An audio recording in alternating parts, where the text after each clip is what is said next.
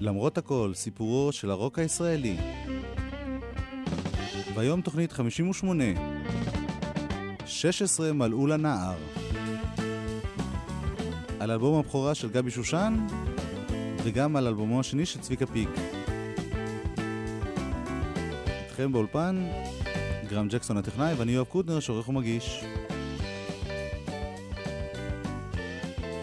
שנינו מקווים שתבלו ותיענו עם התקליט של גבי שושן וגם עם התקליט של צביקה פיק.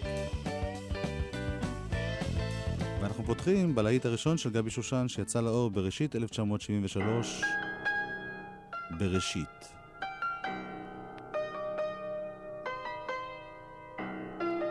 אהוד מנור מילים, צביקה נוי לחן, קובי אושרת עיבוד.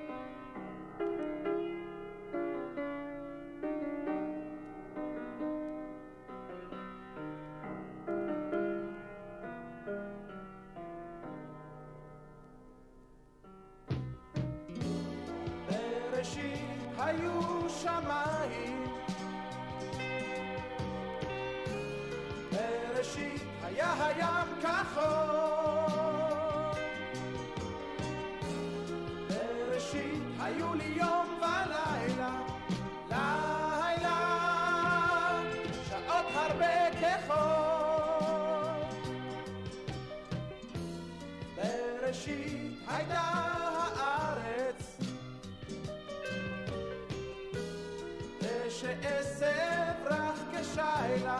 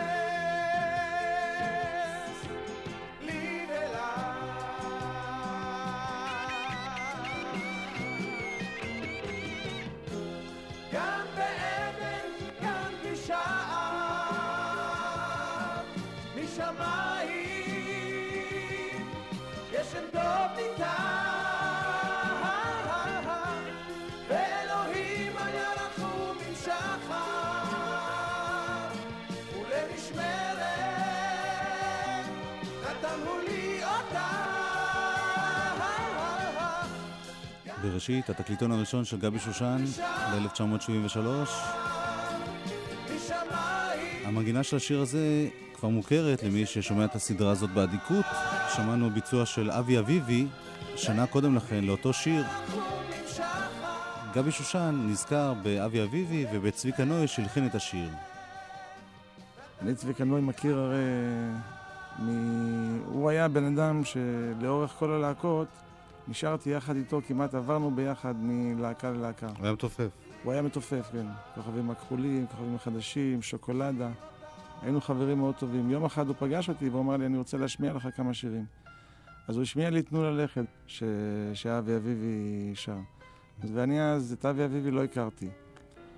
אמרתי לו, מוזיקה, אני מאוד אוהב את המוזיקה. לפי דעתי זה, זה מאוד מדבר אליי. המילים, אני, אני לא כך אוהב את המילים. ואז אהוד מנור כתב, אה, כתב לזה גרסה, הוא כתב לזה מילים אחרות בראשית.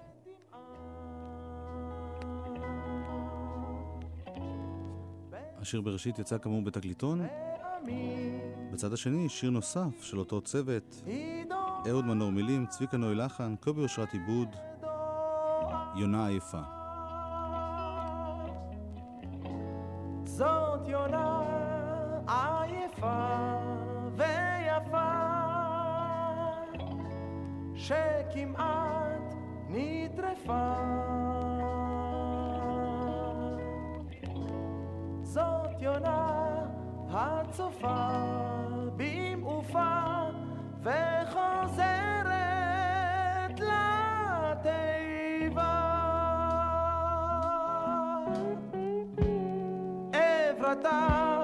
חרוכה ופצועה מעשן ומאש. קצת תזכורת, מי הוא גבי שושן? אנחנו שמענו אותו בסדרה הזאת כבר בלהקות קצב שונות, שהמצליחה בהן הייתה להקת השוקולדה. איתה השתתף גבי גם במחזמר שיער. ב-1971 הוא הקליט אה, שירים אחדים כסולן, והיה גם חבר בלהקת אחרית הימים. באמצע 1972, אחרי שהתפרקה הלהקה, הוא החל לחפש את דרכו העצמאית. בין השאר כשחקן זמר בסרט קזבלן, כמחליפו של עוזי פוקס במחזמר "אל תקרא לי שחור", וגם במחזמר שנקרא "אני שאיש לא מכיר", שם פגש את קובי אושרת. קובי נזכר. המחזמר, אני שאיש לא מכיר, זה הדבר הראשון שעשיתי מקצועי כשהייתי חבר קיבוץ עד אה, שנת 71 בערך. זה הדבר המקצועי הראשון שעשיתי בעיר הגדולה, מה שנקרא. חוץ מגילה הדרי והנשיקה הראשונה בחיפה. חיפה לא נקרא כל כך. כשעברתי לתל אביב, למרכז הרוק, מה שנקרא. וגבי השתתף במחזמר. זה היה מחזמר על נוער במצוקה, אני חושב שהוא הוא הגיוני לעשות אותו אפילו היום, כי הנושא תמיד אה, ישנו. ותפסנו ראש כזה ביחד, ואחרי שההצגה ירדה, התחלנו להיפגש לעיתים יותר קרובות, התחלנו לדבר על תקליט. אני מאוד אהבתי אותו, כי היה בו אה, מה שלא היו בזמרים ישראלים, קודם כל היה לו קול גבוה, יוצא מן הכלל, אתה יודע, היינו שומעים דברים כאלה רק אצל זמרים מלהקות רוק בחוץ לארץ. זמרים הישראלים תמיד היו בריטונים ומשהו כזה, היה לו טנור גבוה, היה מגיע לטונים בלי הכרה. אם אנחנו ניקח, נשמע את 16 מלול הנער, אז הקטע, מה שנקרא הסי פארט, החלק הנוסף בשיר, הוא מגיע שם לטונים בלתי אפשריים פשוט, זאת אומרת, זמר טנור אמיתי. השיר שעשה את כל השינוי היה השיר 16 מלול הנער, הצלחה עצומה באמצע 1973. 16 מלול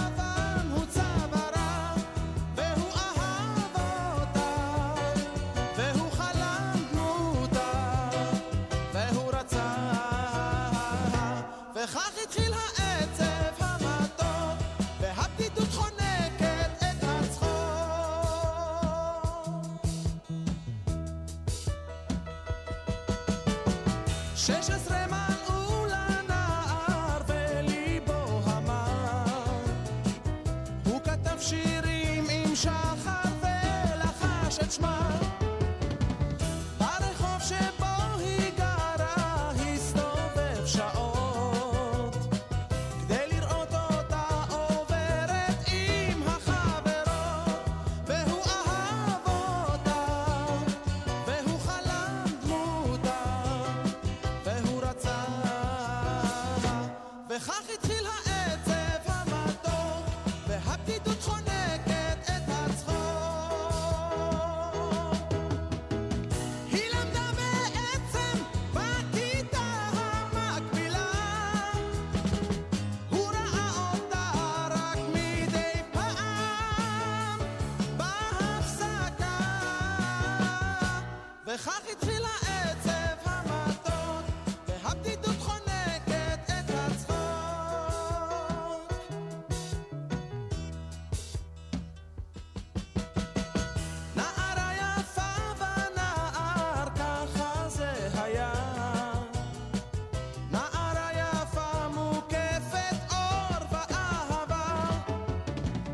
Shoshan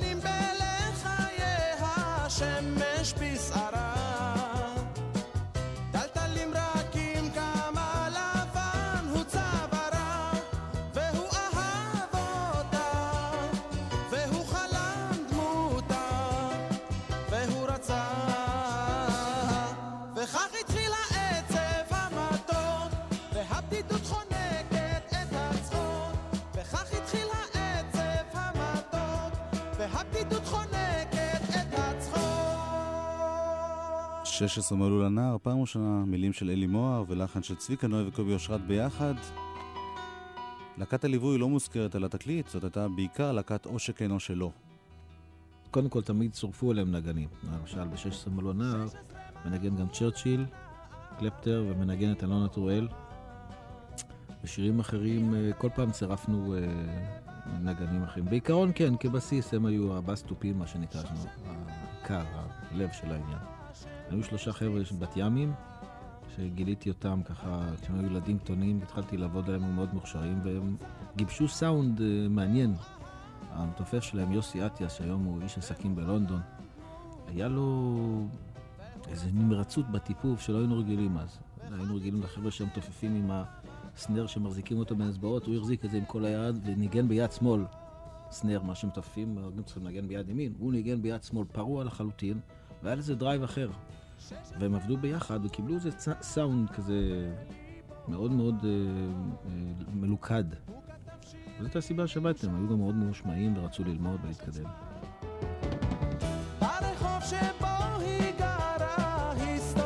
את ההשפעה הגדולה של 16 מלאו לנער אפשר ללמוד אולי מיזהר אשדוד. שנזכר בשיר הזה ומה שהשיר הזה עשה לו כמעט 25 שנים אחרי. ב-1973 הייתי בכיתה ט', ו... ואז כנראה שמעתי פעם ראשונה את 16 מלול הנער, וזה זה היה די מדהים. זאת אומרת, אני, אני שמעתי בעיקר מוזיקה מחוץ לארץ. מצד אחד שמעתי אלבומים של להקות רציניות במרכאות, רולינג סטונס ופינק פלויד וכאלה. מצד שני, אהבתי נורא להיטים, סינגלים. וכל הזמן חיכינו למשהו טוב שיבוא מכאן. ופעם, בחצי שנה-שנה, היה שיר מאוד טוב שיצא כאן, ואחד מהם היה זה, 16 מלאו לנער, שזה שיר מדהים, היה לו הרבה כוח, היה זמר מאוד חזק, ואני אמנם הייתי במיעוט בחבר'ה שלי, כי הוא היה פרחי מבחינת ההגדרה ואתם הייתם הציבורית. צפונים. אנחנו היינו, כן, היינו הרצליאנים, שמענו מוזיקה איכותית במרכאות, ולא שמענו כמעט שירים עבריים, כי לא אהבנו מוזיקה עברית. אבל uh, בטח לא, לא שירים כאלה. אני נורא אהבתי את זה. זה בגלל הטקסט גם? שמדבר על? גיל ההתבגרות? או שזה לא קשור? אני לא חושב, אני לא ממש הקשבתי לטקסטים, זה לא התייחסתי לטקסט, התייחסתי למוזיקה ול, ולסאונד של זה, איך זה נשמע, ל... וזה, אתה יודע, זה מהדברים הבודדים שעשו אז, שהיו דומים לאיכשהו, הזכירו דברים שאהבנו לשמוע חוצה, מבחינת האנרגיה של זה, האימפקט שזה עושה לך. והבדידות חונקת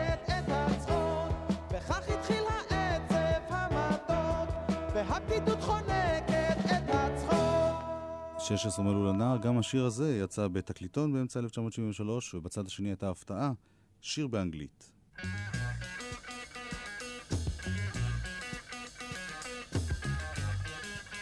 השיר הזה נקרא I'll be gone. גבי שושן וצביקה נוי הלחינו מילים של קן גלובוס.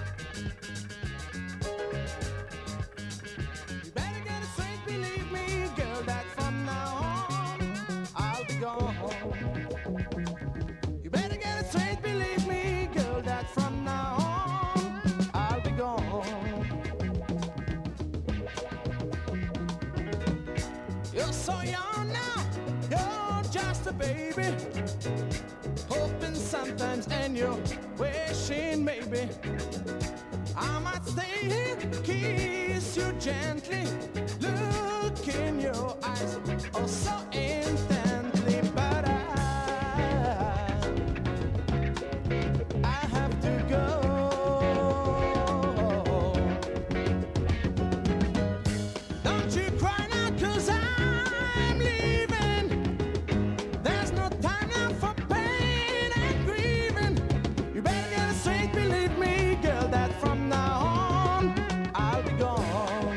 אלביגון, צד שני של 16 מלול הנער, Believe me, girl, כשיצא האלבום השלם, צד שלם שלו היה בעברית וצד שלם באנגלית. מה פתאום? אחד המלחינים שעבד איתי בתקליט הזה זה היה קן גלובוס, שהוא ממוצא אמריקאי. ואני חושב, היו, היו הרבה שיקולים לעשות צד חצי, חצי צד באנגלית. קודם כל, באיזשהו שלב, אחרי ש-16 מלאו לנער היה כזה שלאגר היסטרי, חברת התקליטים, אני זוכר שאמרו לי, מה שאתה, אנחנו חייבים להוציא את התקליט עכשיו. מה שאתה רוצה, זה יהיה, אפילו אם תרצה לשיר ביידיש. ואז היה לנו אוסף של, של הקלטות, שחלק מהם היה באנגלית. אז פתאום הגענו להחלטה, חייבים, חייבים לעשות החלטה מהר, מה עושים? אז אמרנו, אוקיי, חצי תקליט בעברית וחצי תקליט באנגלית, זה, זה, זה כאילו הקונספציה, אבל uh, יכול להיות שאם היה יותר uh, מחשבה, אז יכול להיות שהיינו מפרידים את זה. You can't have me, no, not completely. וגם מפיק התקליט קובי אושרת מתייחס לאותה שאלה. זה לא ימים של היום. היום יש מערך שלם שעובדים על תקליט, אז הולכים ועושים חומר, ומתכננים יציאה של תקליט, ומוציאים DJs לפני זה, ועושים פרומו לעניין, וכל העסק הוא מאוד מקצועי. לעומת אז שרצינו להקליט, רצינו להוציא שירים, לא היה לנו ברור, כן למכור, לא למכור, לא עניין אותנו בכלל, אם זה תקליט מסחרי, לא מסחרי. הרי אז בכלל כמעט זמרים לא עשו תקליטים. היו מקליטים שניים שלושה שירים, ואוספים שיר אחד מפסטיבל הזמר, ושיר אחד מפסטיבל ילדים, ושיר אחד מזה, ועושים פאפ, ויש תקליט. היה עבודה, ותמהו אז למה תקליטים ישראלים לא מוכרים. עד שנכנסנו להקראה שתקליט צריך להפיק, וצריך לחשוב עליו, ולתת לו כיוון, ואופי, וצבע. והנה עוד אחד מהשירים החזקים בתקליט הזה באנגלית, People Get Together, כתב והלחין קן גלובוס, שהוא אגב בן דודו של יורם גלובוס, וגבי פגש אותו בהקלטות הגרסה האנגלית של הסרט קזבלן. People get together, אנשים התאחדו. People get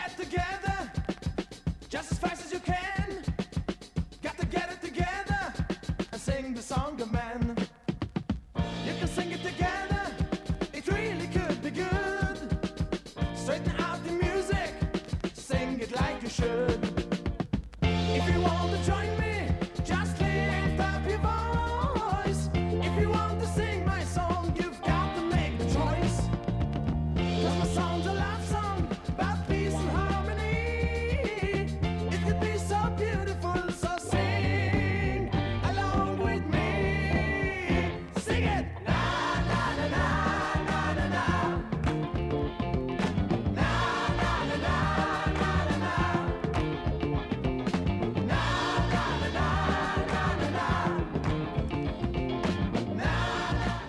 באנגלית איכשהו השירה נשמעת הרבה יותר חזקה מאשר בעברית. כנראה שאת השירים הישראלים אה, נשארנו כמו ששרים בעברית, ואת השירים האנגליים הוא צלצל כמו שהוא שמע בחוץ לארץ. הרבה כוח והרבה drive קדימה ובשצף קצף, לעומת השירים הישראלים, שהיו מעצם השפה יותר רכים כבר. אין לי הסבר מדויק.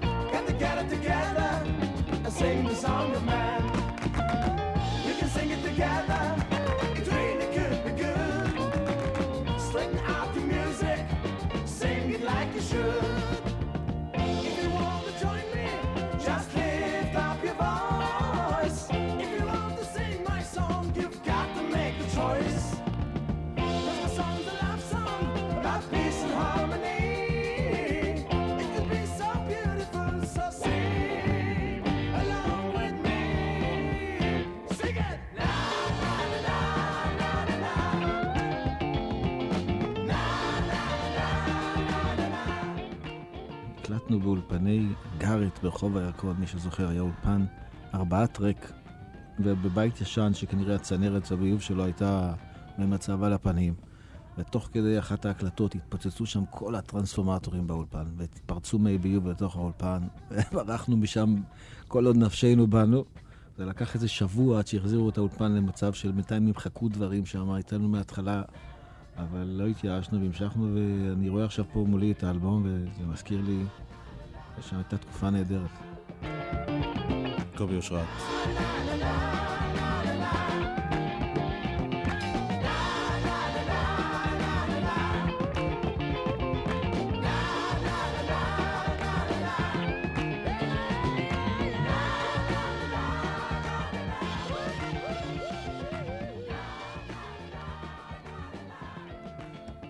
והנה עוד שיר בעברית, הפעם שלושה.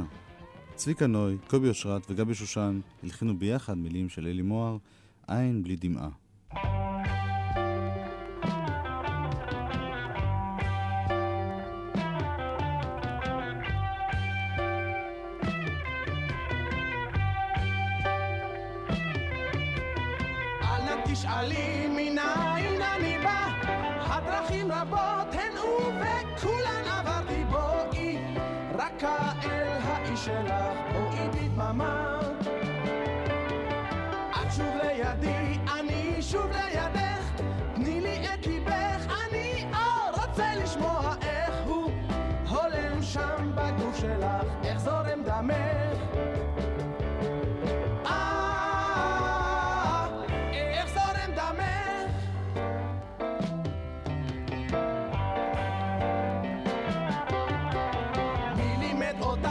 לסלוח בשתיקה.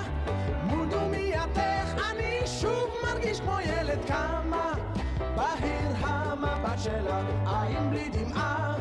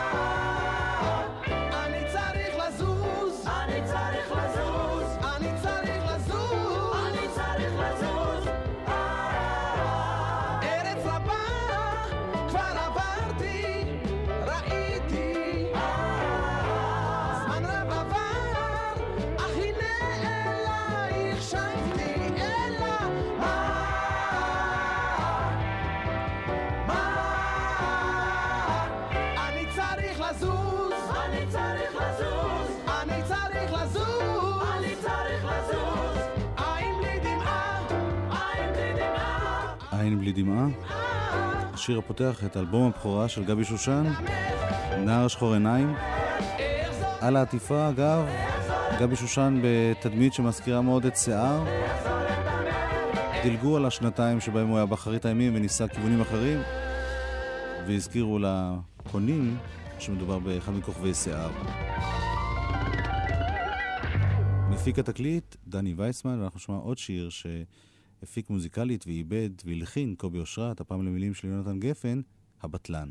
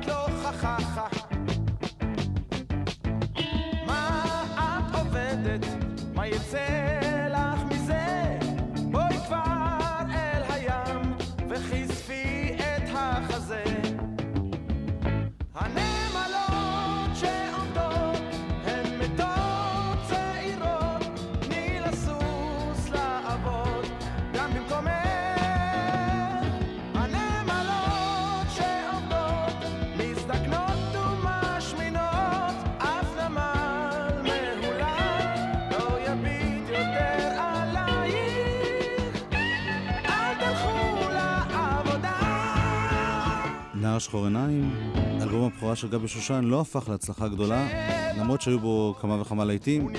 אגב, גם במצעד הלועזי.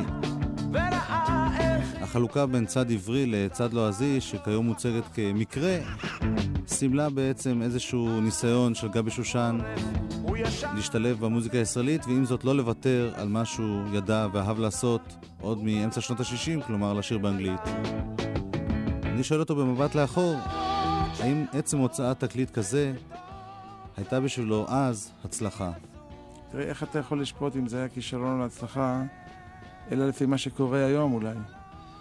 אם אתה אומר שזה מה שהתחיל אז איזושהי מהפכה, והקו שלה נמשך והוא הגיע למשהו היום, אז ניצחון. אז נראה לי זה ניצחון, אין ספק.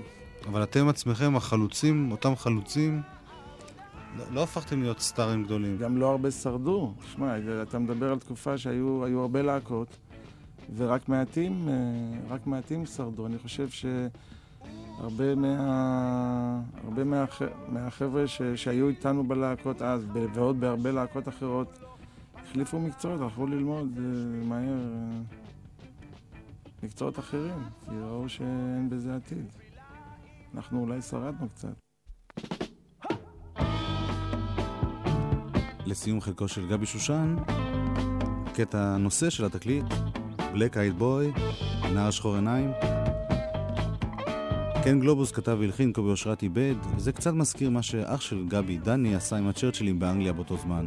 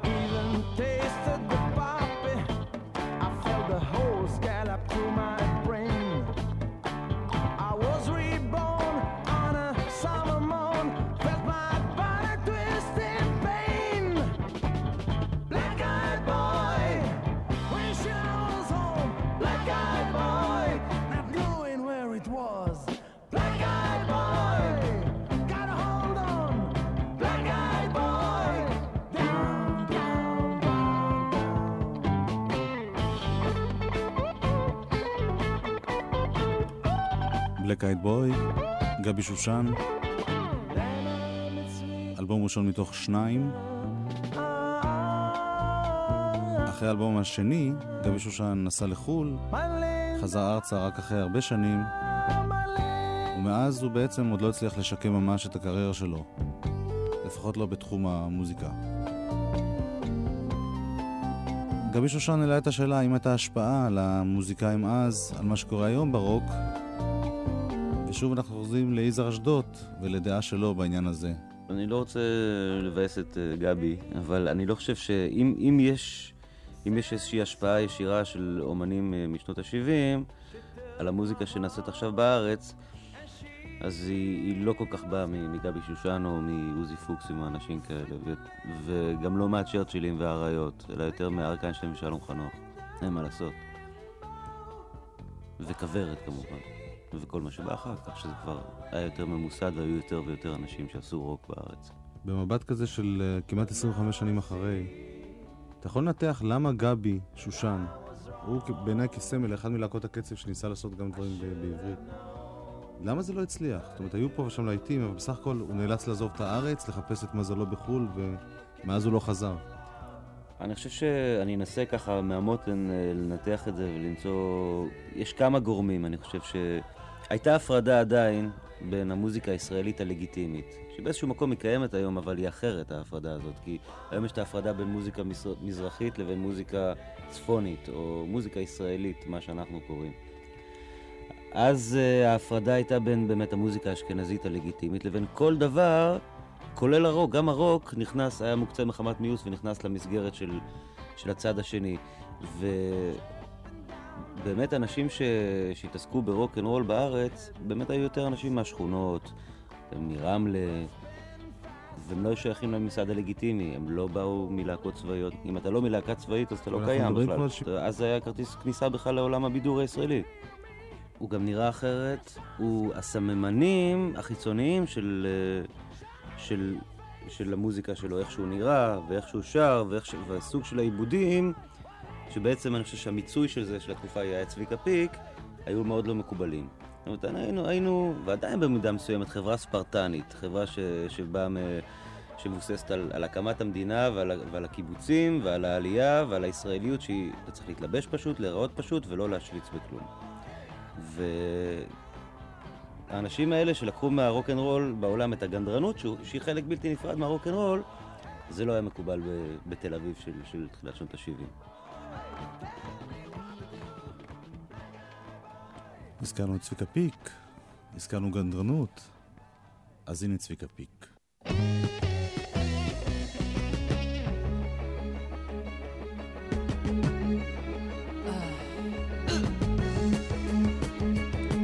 סימנים, השיר הראשון מתוך האלבום השני של צביקה פיק.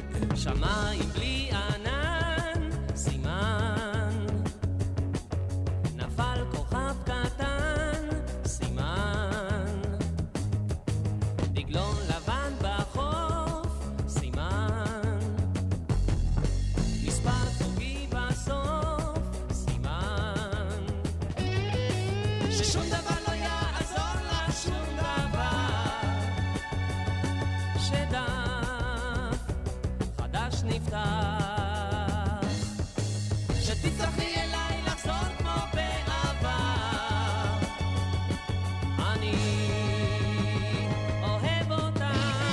השיר הזה שכתב אהוד מנור והלחין צביקה פיק, שמענו כבר בתוכנית ב-1972.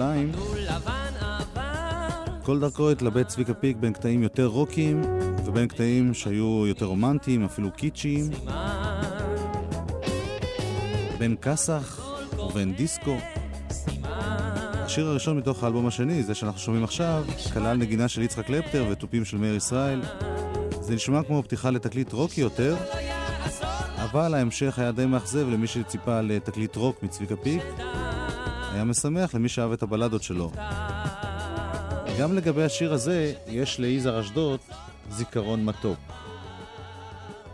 אני זוכר טיול שנתי בכיתה ט' שנסענו לחצבה, מסע שנתי, והייתה לנו בכיתה בחורה אחת שאני לא זוכר איך קוראים לה, והיא הייתה המעריצה הראשונה של צביקה פיק שפגשתי בחיים שלי. בכלל הייתה המעריצה הראשונה של כל זמר שפגשתי בחיים שלי. והיא באמת הייתה נורא אמיצה, כי היא הייתה מול רוב זועם ו... ו... שפשוט שנא ולא הסכים לקבל שיש תופעה כזאת כמו צביקה פיק. עכשיו, אני זוכר מה, מה עורר זעם? המראה שלו? או א', השירה שלו? אני חושב שבנים אה, בני 15 או 14 קינאו בזה שיש בחורה חתיכה בכיתה שלא דלוקה על אף אחד מהם אלא דלוקה על צביקה פיק. ו... אבל בבן אדם עצמו, מה, מה עורר אנטגוניזם? השירה שלו, השירה? השיער ארוך, כל מה ש... הפרחיות שלו, כל מה, ש... כל מה שהיה קשור אליו. עכשיו, אני קראתי לעיתון אז, זה היה התנ"ך שלי. קצת ב... עם חיוך טונגינצ'יק הייתי קורא לזה, זה... אבל נורא אהבתי זה שיש עיתון שקשור לתעשיית מוזיקה ולעשייה של מוזיקה בארץ. ואני נורא התלהבתי מהעובדה שיכול להיות לקום זמר כמו צביקה פיק ולהפוך להיות כוכב, שזה נראה לי דבר נכון שיקרה במקום שעושים בו מוזיקה. עכשיו, אני זוכר שאז הבחורה הזאת שמעה בטיול שנתי על הטייפ קטן, הייתה שומעת כל הזמן את השיר סימן. וקלטתי שזה. שיר מדהים. אני זוכר את זה כסימן, כי זה היה... בבתים יש את המילה סימן כל הזמן. זה שיר גדול. זה שיר לפחות מתחיל עם אנרגיה מדליקה ועם עיבוד ממש ממש יפה והפקה מוזיקלית מצוינת, בהתחשב בזמן השני. זה נשמע שזה לא מקרי. ששום דבר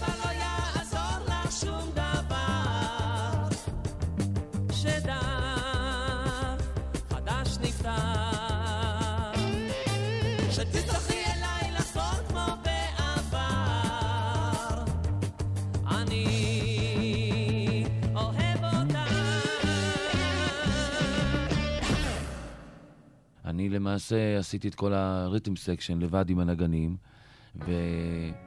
וכשרציתי לתת לזה איזשהו מימד, להוסיף כלי נשיפה או מיתרים, ש... שגם את זה אני עושה לפעמים, אבל אה, העדפתי לשתף פעולה עם אנשים שאני אוהב, כמו אלכס וייס, כמו אלדד שרים, שיבואו כאילו מהצד ויוסיפו משהו שאני אולי לא ראיתי או לא שמעתי, אה, ש... שמתאים לשירים האלה.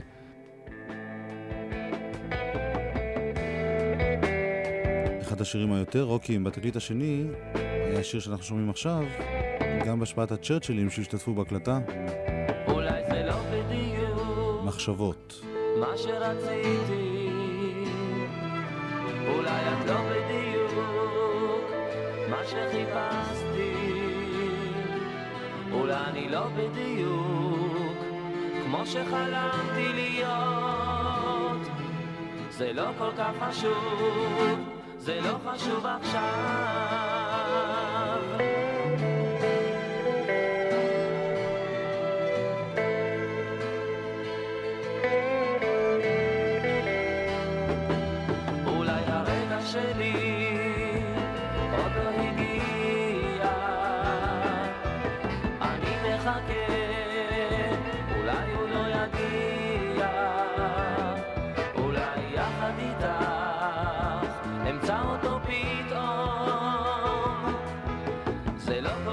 חשוב, זה לא חשוב עכשיו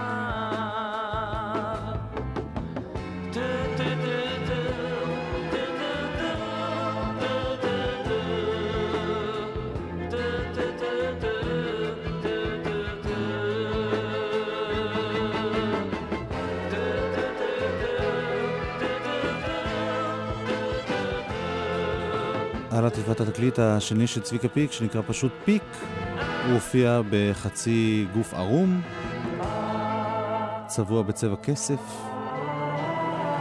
התקליט הזה יצא בהפקה עצמאית בחברת קוליפון, וגם בכך חידש צביקה פיק, הוא בעצם היה אחד האומנים הישראלים הראשונים שעשו תקליט כמעט אינדי. כלומר, הפיקו את התקליט לבד והוציאו אותו בחברת תקליטים קטנה. כן, עשיתי לבד, וקוליפון עשו את ההפצה. תראה, אה, קודם כל מבחינה כספית, אני הבנתי מהר מאוד שבחברת תקליטים, אה, בדרך המקובלת אז, לא, לא מרוויחים כמעט כסף. הם אמנם נורא נחמדים, הם משלמים בשבילך את כל ההוצאות, והם גם לוקחים כמעט את כל ההכנסות. זה נורא פשוט. וכשמצאתי שיש שיטה אחרת, שהבנתי שזה לא big deal להיכנס לאולפן ולשלם לנגנים, לשלם לאולפן, אה, וכאילו לבוא עם מאסטר לחברת תקליטים ולהגיד, רבותיי, הנה המאסטר, הנה התמונות, הנה זה, תדפיסו. או הנה, או, או קחו תקליטים מוכנים ורק תמכרו, תלוי ב... ב... הבנתי שאפשר לעשות ככה, ו... ומה שיותר חשוב מהכל, זה שזה חופש פעולה מוחלט. אני בתור ילד הבנתי שאני נורא לא אוהב ש... ש... שמתערבים לי. כי אני לא אומר שבכל חברות התקליטים, אבל יש אנשים בחברות תקליטים שהם יושבים שם, ויש להם תפקידים, ויש להם uh, סמכות להחליט החלטות, והם uh, לא בדיוק מאפשרים לך, אתה יודע, אתה בא לחברת תקליטים, אומרים לך, תביא לנו לשמוע את השירים לפני שאתה מקליט אותם. אני בכלל לא רוצה להשמיע לאף אחד מה שאני הולך לעשות. אני לא חושב שיש מישהו בחברת תקליטים ש, שיכול להחליט במקומי מה אני רוצה שיהיה בתקליט שלי. ואחד הדברים המוזרים ביותר שיש במדינת ישראל, אפילו היום, זה שיש אומנים מהטובים ביותר בארץ, שהם עושים קסטות, דמו עם שירים, ו- ומשמיעים את זה לפקידים בחברות תקליטים, והם צריכים לקבל אישור על החומר. זה דבר לא, לא יאומן. במקביל להקלטת התקליטים שלו, המשיך צביקה פיק כל העת לספק לעיתים גם לאמנים אחרים, למשל אה, רותי נבון, את בין האצבעות, שגם הוא ביצע באותו זמן בתקליט הזה שלו, בתקליט פיק. דיברנו על החופש שנתנה לו החברות בחברת תקליטים עצמאית, מצד שני, אותו חופש גם הרחיק אותו במידה מסוימת בממסד. אין ספק שאני עשיתי הרבה מאוד דברים שהם אה, פגעו בקריירה שלי. אין ספק. זה, זה מה שאמרת עכשיו. זה בפירוש, במקום להיות אה, בתוך בית חם כזה, כמו חברת תקליטים אה, מקובלת, ש, שיש לה את הכוח שלה, את העוצמה שלה, את הקשרים שלה, את האמצעים שלה, להיות פתאום איזה אאוטסיידר באיזה... לעבוד עם אנשים מבחוץ, נכון? אתה צודק מאה אחוז.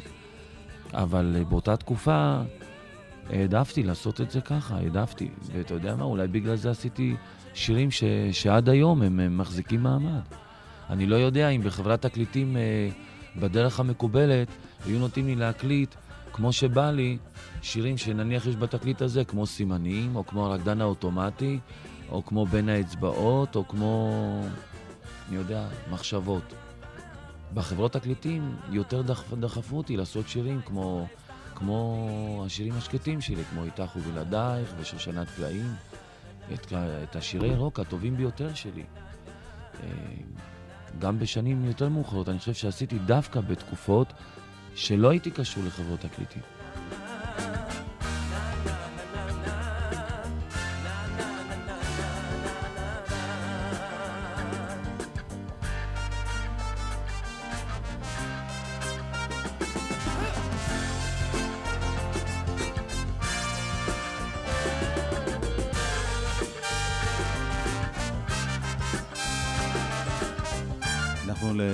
התוכנית נשמע דואט של צביקה פיק ורותי נבון, שיר שהוא כבר הזכיר, רקדן האוטומטי. והשאלה שלי לצביקה, לסיום, האם זה רוק או שזה בעצם משהו אחר, דיסקו? התייחסתי לזה בתור רוק. כשעשיתי את הרקדן האוטומטי, זה נראה לי מקצב, מקצב אה, על הכיפאק כזה, תוך כדי הנגינה עם הלהקה שאז נגנה איתי. לא זוכר אם זה היה או שכן או שלא, אחת מהלהקות האלה. ונורא מצחיק שאיזה חמש, שש שנים אחרי שיצא השיר הזה, אה, הבי ג'יס עשו משהו כזה שקראו לזה פתאום דיסקו. אה, זה נכון שזה נחשב פחות. גם היום זה נחשב פחות. בסופו של דבר, מה, מה זה עיבוד? אני יושב בבית, אני מנגן על הפסנתר, אני מדמיין לי את התמונה הסופית, ואני צריך לבחור את הנגנים, ואת האולפן, ואת האפקטים, ואת כל הכיוון שאליו הולכים. אני תמיד עושה מה שבאותו זמן נראה לי שזה הכי טוב לשיר, לשירים האלה. וזה לא נכון, זאת אומרת, זה לא, זה לא דבר רע להודות בזה, אבל זה לא נכון להגיד ש, שמה שעשיתי זה בגלל שחשבתי שזה מה שימכור. כי אני חושב שבדרך אחרת הייתי מוכר בהרבה יותר. אם למשל, במקום ל- לעשות שירים כמו סימנים, אומר אילו וזה, שירים בסגנון כזה, אם הייתי הולך לצוותא ומנגן ועושה מופעים עם פסנתר, מה שהציעו לי בזמנו ולא הסכמתי, אני חושב שהייתי מוכר בהרבה יותר והייתי מתמסד בהרבה יותר מהר, ו- ו- ולא הייתי מחכה כל כך הרבה שנים, עד אה, 77-8, בשביל להיבחר פעם ראשונה לזמר השנה ברדיו. אני דווקא הלכתי בדרך היותר רוקיסטית, השתמשתי בנגנים מסוג כזה, כמו צ'רצ'ילים וכאלה, וזה בגלל שאני אהבתי את זה יותר. בשיר הזה, הרקדן אוטומטי, ניפרד, גרם ג'קסון הטכנאי, אני יואב קוטנר. כולנו נשוב בשבוע הבא, למרות הכל.